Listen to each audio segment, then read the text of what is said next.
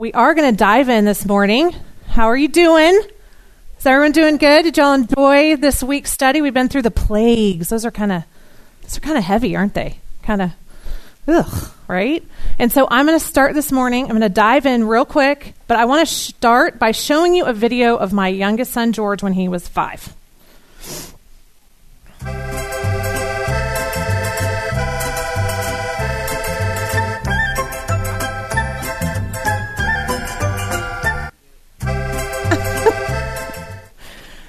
Yes, that is my youngest son. He is now 10 and he can still do that. he is my free spirit. He is my risk taker and he has never met a stranger. He is so fun. He has tons of friends. He loves the Lord. And again, he is my youngest of three boys. Well, one of his closest friends who moved away a couple years ago was back visiting a couple weeks ago. And they decided to get a bunch of their friends and go up to the park together, play gaga ball, hang out. And, you know, so he's up at the park, and I get this phone call from a fellow mom. And she said, Hey, you know, I just want to come to you because I'd want you to come to me and um, just want to tell you what's going on. I have had those phone calls several times. that is not the first time I've heard a mom on the other line saying this to me. And so what George decided to do with his little friend was they decided it would be so fun to bless everyone at the park with cuss words. Oh, that was a great phone call. Right. So I go, you know, pick him up, and he gets in the car, and I'm just kind of like, hey, buddy. You know, a little bit of sarcasm in that, hey, buddy. And I kind of give him a look, and I'm kind of like, so, how was the park? And he kind of nods his head and then he, he kind of looks over at me and he's like, oh. And then we, he confessed. Right then and there, he confessed and we had a discussion. So, this is kind of what our discussion looked like. We're, we're taking these parenting coaching classes to kind of revamp how we parent a little bit. And so I was trying to really use some of that coaching, okay? And so I just said to him, I just said, hey, buddy, What's your name? And he's like, George Davis Hall. And I was like, Okay. And do people know that name? Do they know that you belong to us and that you belong to Jesus? And he's like, Yes, ma'am, they do. I said, Baby, you know that you are loved, right? You know that you belong to us and that you belong to Jesus. You are an amazing little boy, and he is. Buddy, but you did not act today or represent our family, or the Lord. You see, God loves you. And no matter what you do, George, because you have been washed by the blood of Jesus, He desires you to come to Him with a repentant heart. You know, ladies, as I said those words, as I studied, I thought, that is what God's heart is for the Egyptian people. To have repentant hearts. So you see, we see God, He set apart His people from the judgment that He would put over Egypt. That's tough. That's our tough lesson today judgment. God is loving, He is merciful, and He is gracious, and we see that all through His Word. But what we tend to forget is that He is equally the holy and righteous judge of all the earth of each human being and of every nation. God does give Pharaoh and the Egyptians multiple chances to repent and come to him. Why? Because he desires that none should perish, that all men will come to him. But even more so, he desires his name to be glorified in all the earth. So, the two truths that we're going to rest in today, that we're going to cover, are that God is sovereign and man is always responsible. Those are tough, so I'm going to repeat them. God is sovereign, and man is responsible. The whole aspect of Pharaoh is hard for our, us to wrap our minds around. So before we start, I really do want to come before you this morning. I want to come before the Lord and give our time to Him. So if y'all will just join me and let's bow our heads in prayer. Lord, Lord, I come to you with a racing heart this morning. You know where I am. And so right now, I just pray that you would give me your peace. But I also pray, Lord, that these hearts in this room would be open to you and your message. Lord, teach us what you want us to hear today. Reveal to us what you want us to understand about who you are. You are God, you are Lord, and you are sovereign. Lord, I pray right now, and I invite the Holy Spirit to come and rest on us this morning. Lord, let the words of my mouth, let the meditations of all of our hearts be acceptable to you this morning, Lord, because you are our rock and you are our Redeemer. In Jesus' name, in his powerful name. Amen. Hmm. So, last week we covered the first five plagues. And if you missed it, I want to encourage you to go online to a podcast. And our sweet teacher Randy brought a phenomenal message. So please don't miss out on that. But today, we're going to cover plagues six through nine blistering boils, horrible hail, loathsome locusts, and last but not least, um, dreadful darkness. You see, all these plagues were divine miracles, but they were based on natural occurrences. God demonstrated his power to the Egyptians so that they would understand that he is the one true God. These plagues targeted every Egyptian god. Were you amazed at how many gods that they had? I am so thankful that I have one God to worship, one God to praise, one God to follow, not 50. It is just amazing.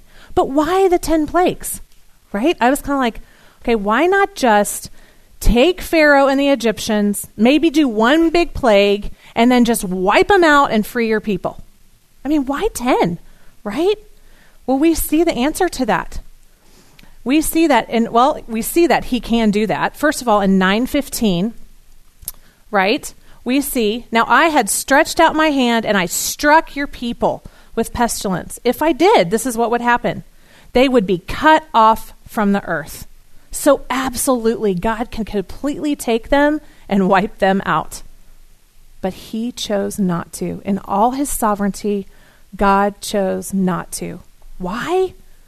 Well, let's look at the next verse.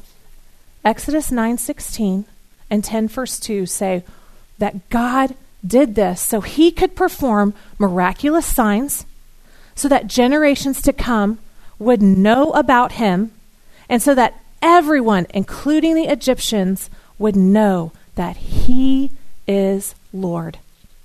That was the purpose of the plagues. You see, the plagues were a part of God's redemption process for his people. He used these specific, these specific plagues to show the Egyptians that he is the one true and living God. So in plagues 1 through 3, we see that both Israelites and Egyptians were affected, right? What God was doing was he was showing his hand of correction on the Israelites who had praised and worshiped those same idols. But he was also showing his power to both Egyptian and Israelites alike. But what do we see in plague 4? Randy talked about this last week the plague of flies. What does God do? He removes his people, he sets them apart. And it says, But on that day I will deal differently with the land of Goshen, where my people live. No swarms of flies will be there, so that you will know that I am in that land. I will make a distinction between my people and your people. Exodus 8 22 and 23. God chose the Israelites. He chose them way long time ago, way back in Genesis. He chose them. This whole story is about setting this nation apart and drawing them to himself. But what does he also want? He wants a pagan land, Egypt, to know and hope in him, to turn from their evil ways and run to him. Because of why? It says it in 1 Timothy 2 4. Because God desires all men to come to him, all men to come to truth. And so let's dive into our plagues. I'm going to get a little specific here. The first one is the plague of boils. This was the first plague to cause bodily harm on the men. Do you remember in your script it says that Aaron and Moses took the ashes from the furnaces and threw them in the air, and then that caused boils on the people? Gosh, I started thinking about this could possibly be the same furnaces that the Israelites used to bake those bricks to, to heal, to build Egypt. So, what, what the Egyptians meant to torment the Israelites, it was now causing them suffering. It was them who were being tormented. And the boils didn't just affect a couple people, they affected all Egyptians. The princes, the princesses, the priests, the commoners, they affected every single person. The Egyptian gods were Serapis and Imhotep. These were the gods of protection and healing. They really weren't doing a very good job, were they? Not at all. They were put to the test. Moses and Aaron, when they when the magicians came to them, they could not stand before them. Do you remember? The magicians would come before them and say, "Oh, look, we can do what you can do." Not this time. Not this time it says, and they could not stand before them. You see, God was revealing himself to be Jehovah Rapha, the great physician, the God who heals, the one and only God who can protect us from disease. This plague was also the first time during the plagues that we see that phrase, that tricky phrase, and God hardened Pharaoh's heart. Hold that thought, ladies.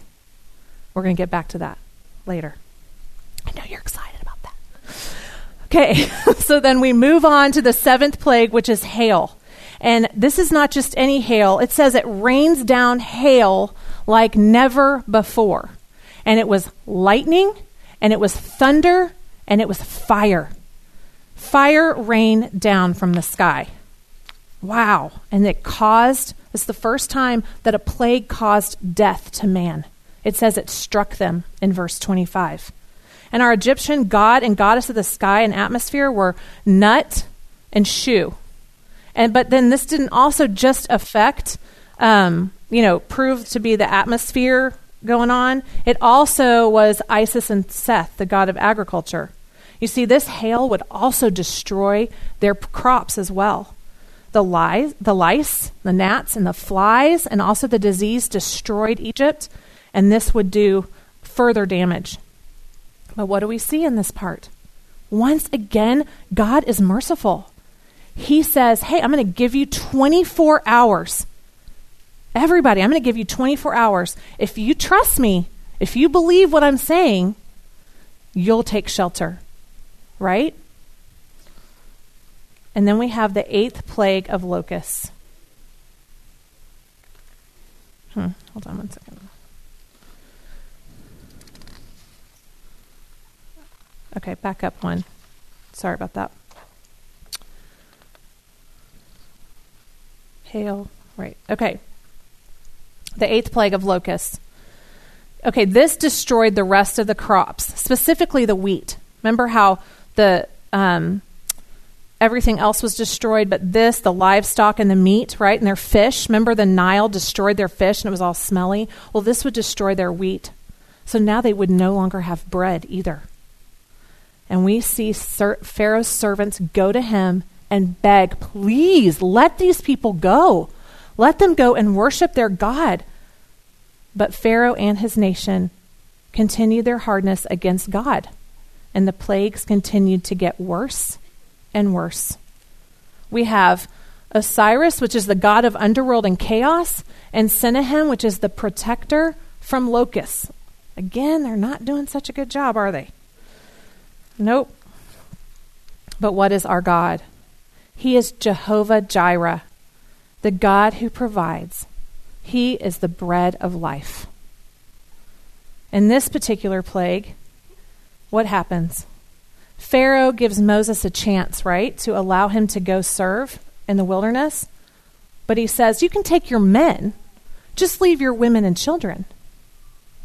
Pharaoh tempts Moses with compromise. And this is where we see Pharaoh again, a type of Satan. He is the great deceiver, isn't he? And he's doing it right here to Moses. He didn't want any more plagues, but he still was not going to repent. He wanted to keep the women and children so he could still be served and his kingdom could still raise up. But Moses refused. He understood that with complete obedience comes great blessing. So, how many moms do we have out there? Lots of moms, right? So, you know, what does this look like to you? Hey, son, buddy, can you go put your phone away? Can you go put your phone away? Sure, mom. Sure. Hey, buddy, can you go get off your phone? Yeah, yeah, yeah. Great. Right? Right. That, yeah, well. How about this one? This is what I get in the summer. Hey, buddy, let's get out of the pool. We don't need to be in the pool anymore. Let's just get out of the pool. Hey, can you just kind of stand away from the pool? Sure, mom. Sure. Sure, mom. Hey, can you come dry off? Sure. Sure, I'll come dry off. I mean, right? Tell ya. Kills me every time. I'm like, yeah, am I just not talking? Are you not hearing me? Right? Partial obedience. Jesus replies to us in John 14, 23, and he says, Anyone who loves me with, obeys my teaching. My Father will love them, and we will come to him and make our home with him. Anyone who loves me will obey my teaching. God is not looking for a heart that compromises, He is looking for full devotion. And so then we come to our ninth plague the plague of darkness. The god Ra was the sun god. He was the heart of Egyptian worship. But by the finger of God, Ra was humbled. You know, if I turned out the lights right now in this room, it would be dark, right? But after a while, your eyes would probably kind of adjust and you could see a little bit, right? That's not what this was. It says in your scripture that the darkness was felt, they could feel the darkness. Pharaoh tried to light that match to light a lamp, nothing. If he said, "Hey servants, go light stuff in my in my kingdom, light the lights," nothing. There were no stars. There was no exit signs. There was nothing. No moon, no sun, darkness, total darkness. And this reminded me of um, when I was a counselor at Kanakuk, you know, not too long ago um, just a few years ago. Um, we would take, I would be a, a, counselor for a month, and we would take our campers on these trips, and um, we would go caving. And so we'd go down, down, down into these caves, and we'd have to crawl through a hole and down a ladder, and, and we had headlamps on, and then we would finally get to this amazing room called the ballroom. Y'all, it was probably like three times the size and twice this high. It was huge. And we were in the earth, under the earth, in the earth. And so we'd sit there with our guide, and he would say, Okay, y'all turn out your headlamps. And we did. And y'all, it was darkness like I had never felt before. You almost will, you, you, you put your hand right here, and you were like, see my hand, see my hand. I mean, you were willing yourself to see the hand in front of your face and nothing. I couldn't see the person next to me. I could see nothing. And he left it off. He, we left our headlamps off for like a whole minute, and you could just feel people's like, start to rustle and kind of murmur a little bit. And I could feel my heart start to palpitate. It, I was fearful. Darkness like I'd never felt. And then all of a sudden, the guy just turned on his light and it just flooded the whole room. And all of us just, oh, thank you. Right? Total darkness. That was like that in Egypt for three days. Not one minute. Three days. They had total and utter darkness. And what God was saying was, this is what your life would be like without me the light of the world. I am the light of the world. Pharaoh was a type of Satan, Egypt represented the world, and the darkness, it res- represented life without God, life apart from God. It res- represented hell because the absence of light is the absence of God. Ladies, nine times, nine times God revealed himself as the living and almighty God to them. Nine times. And nine times, Pharaoh and his people chose darkness over light, chose death over life, life in his presence. You know, God's people probably stood in Goshen and watched, going, What is going on? I mean, they watched all this happening. But what they knew even more was that they were experiencing firsthand God's protection around them. He drew his mighty hand around his people and said, You are mine. I am your protection. I am your provision. Jehovah Nisi, Jehovah Rapha, Jehovah Jireh. That is who I am. Ladies, there is nothing random about these plagues. They would reveal to us and all of the nations who God was and who He is today. You know, from the time of the fall, He gave us a Redeemer. Remember in Genesis 3? He said, My Redeemer will come from the seed of woman. He wanted to triumph over the devil for you and me and for all people. Throughout Scripture, we see God giving us a picture of who He is. And the plagues, one by one, little by little, they would reveal not only God's power, but His desire to bring His people out of Egypt and into the promised land out of sin and darkness and to himself. It says that in Deuteronomy. The Israelites and Egyptians' response to that needed to be of faith and obedience. So we've looked at the nation of Israel and the Israelites set apart. But now we're going to look at an individual. And his name is Pharaoh. How does God, in his sovereignty, move to show Pharaoh who he is? How does he show unbelievers who he is? Well, in 9 verse 12, we see that God hardens Pharaoh's heart. But it's not the first time we see this. Remember, we back up and we look in Exodus 4:21, and it says it there too. The Lord said to Moses, "When you return to Egypt, See that you perform before Pharaoh all the wonders that I have given you the power to do. But I will harden his heart, and he will not let the people go. God did harden Pharaoh's heart, a heart that was rebelling against him. But why? Why this line? Why this phrase? The same reason that he hardened Pharaoh's heart is why he gave us the plagues. It says in his word, I did this so that I could perform miraculous signs, so that I could perform miraculous signs, so that I could be known from generation to generation, and so that everyone, Egyptian and Israelite alike, will know that I am Lord.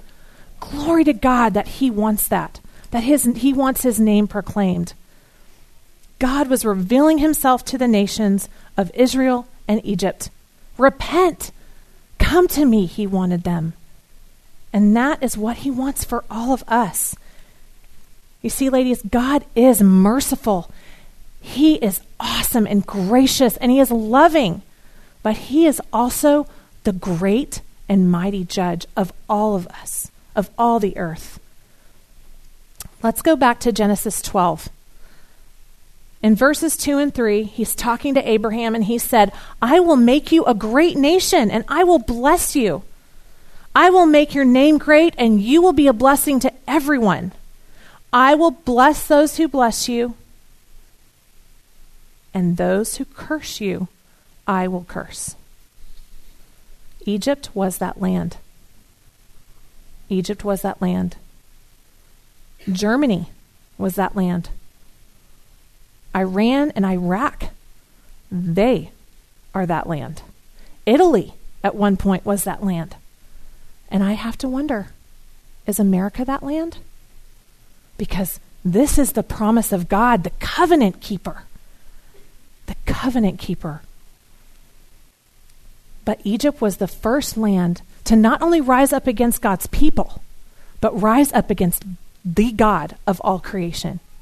You know, at first he said, I don't know your I don't know Joseph's God back in Exodus. And then he said, I don't know God at all.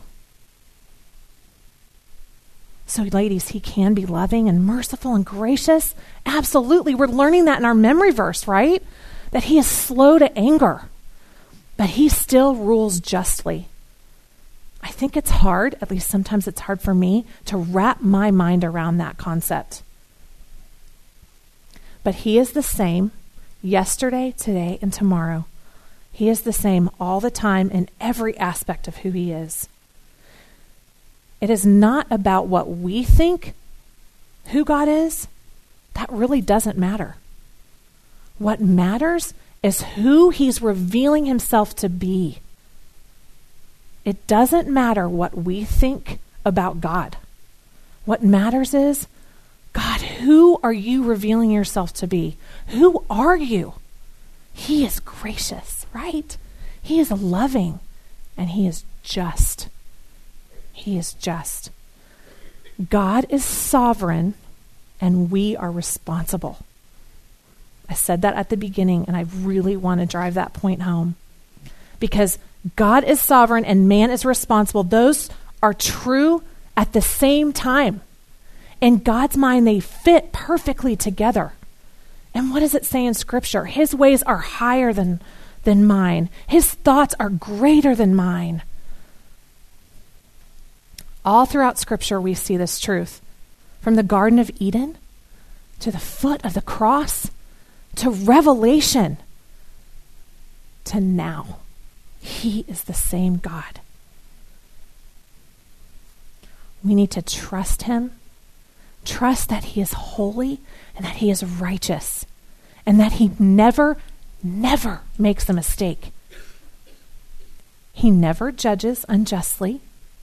And he never judges without giving plenty of warning first. Nine plagues, right? He never judges without getting giving plenty of warning. His ways are perfect and everything he does is for his great name. Are you with me? Take a deep breath. It's a lot to swallow. Well, I want to go back to George. After he hung his head and we had that discussion, he had a choice to believe that I loved him, that I desired him to repent, or he could get really angry and harden his heart um, to my love for him and correction. But which do you think he chose? My strong willed, dig his heels in, the one doing this, you know, yeah, that's him. What did he do? He looked up at me with tears streaming down his face. And he leaned into me. And he just said, Mom, I'm so sorry. I am so, so sorry, Mom. Do you know what my heart did when I when he did that? He had accepted correction and was willing to confess and be healed and then seek out those he offended and ask for forgiveness. But I think what I saw in him more than anything was that he accepted that he was a child of God and that he was forgiven. He was forgiven. So George and I prayed and we thanked the Lord. We thanked the Lord for his love and we praised him for allowing us to be his children set apart. Ladies, we've talked about George. We've talked about the Egyptians and the Israelites, and we've talked about Pharaoh. So now I want to talk about you and me. How is your heart this morning?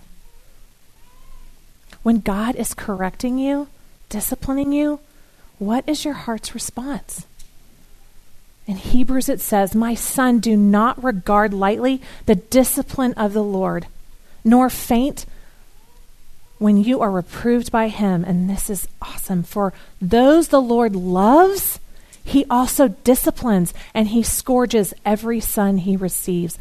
Those he loves, he disciplines. I am so thankful that I have a God who disciplines me.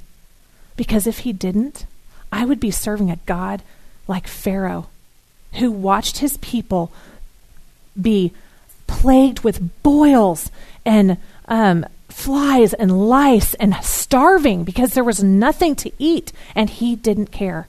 But God cares. He cares deeply. He loves you enough to discipline you. We tell our sons that a lot. Buddy, I love you too much to let you lie. I love you too much for you to go down that path of destruction. I love you too much. And God loves us way too much.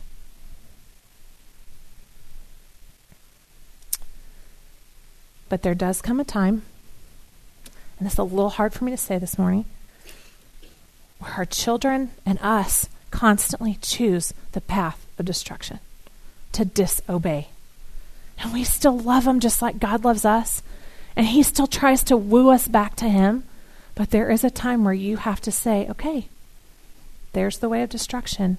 Walk in it. I love you. I don't want you to go there. Listen to me. Listen to me. I love you. Come this way with me. Right? Last week, Randy said, God's heart is for us to know Him. Absolutely to know that He loves us and is wooing us back to Him. But He is also a just God. He is both. And I know, I know that's hard to understand. You know, I'm sure the Israelites, as they watched the wrath of God rain down on Egypt, they wondered what God was doing. But what did they know? What did they know about God that He had said, I will deliver you? I am going to deliver you. They didn't know how they would be delivered, they didn't know when, but they just needed to wait on the Lord and trust His mighty, great hand. Trusting Him and waiting for Him to act on their behalf. He had already done that, He had already set them apart. And now He just said, Wait, it's coming. It's coming. So I want to ask you where in your life are you wondering, God, what are you doing? Why are you doing this? And who are you believing God to be? You know, I'm going to insert a little story about myself. Some of you know this, but when I was first married, I was struck with um, blood clots all in my lungs from birth control pills. It, it almost killed me within the first four months. And they discovered that I had a protein C deficiency, which means my blood clots really, really fast. So birth control pills was not good. So then we got to walk the path of what do we do about a family, and I wanted children so bad. And I had been faithful to obey God, and I had walked in His ways, and I had saved myself for marriage and I you know I was this little ivory tower testimony walking around and I was so excited to get married you know marriage whoa yeah and then um and then I was like sweet now come the babies. Nothing. It wasn't safe and it wasn't right. And I was like, why are you doing this? Why are you doing this? You see, God was saying, just wait on me because my plan is perfect and my timing is perfect. And I had to change my thinking and line myself up with who God is. Not what I wanted, not what I thought He was, because I started to think, what did I do to deserve this? What kind of God are you? And so I had to line myself up with his truths and his word that he is good and mighty and gracious and loving. God had revealed to me, and I hope He reveals to you, that He is Jehovah Rapha. He is Jehovah Nisi, and He is Jehovah Jireh. He is the light, the light of the world. Y'all, get out the sheet of paper that Alicia gave you with all the names of God and just start saying, Lord, you are this and this. You are God. You are protector. You are sovereign. You are good. You are just. Let Him show you who He is. You know, maybe you're a little like me back in the early days, and what I am doing now as well is you're going through a hard time in your life, a really hard time. Ladies, keep waiting on Him to reveal Himself to you. Wait on Him in faith in His timing, because He will, He will deliver you. That's what He says He'll do. He will deliver you beyond, beyond what anything you could ask or imagine.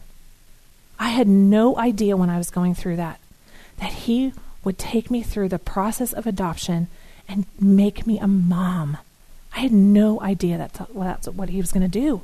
But what I did learn is that God, you have this. You are my God, and you got it. It was beyond anything I could ever have asked or imagined. And then I can't leave without saying, Who of you is feeling the tug of the Lord on your heart? Because you don't really know who He is. Well, I want to say to y'all that He desires to bring you out of Egypt, out of that place of sin, and into the promised land, into His presence. So if you are hearing the Lord's voice call to you, do not harden your heart. Today, let today be the day of your salvation. Let's pray. Lord, thank you. Thank you that you love us and that you are calling us to you.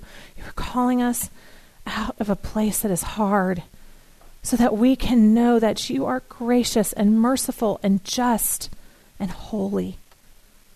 Lord, you are sovereign and we are responsible to respond in faith and obedience. Lord, I come to you right now knowing that I need to respond to you today in faith and obedience. Show me, Lord, show me that you are Jehovah Rapha, the God who heals, Jehovah Nisi, the God who protects, and Jehovah Jireh, the God who provides. I just thank you for this morning, Lord, and I thank you for this word. I thank you that you desire to discipline me so that I will come to you with a repentant heart. I pray for each heart in this room. Lord, let them be transformed by your word today. I lift them up as they go to their groups. I lift them up as they try and understand who you are. You are complete, Lord. You are whole. And you are perfect. Thank you for being one God and not many. In Jesus' name, Jesus' precious, holy, and powerful name. Amen.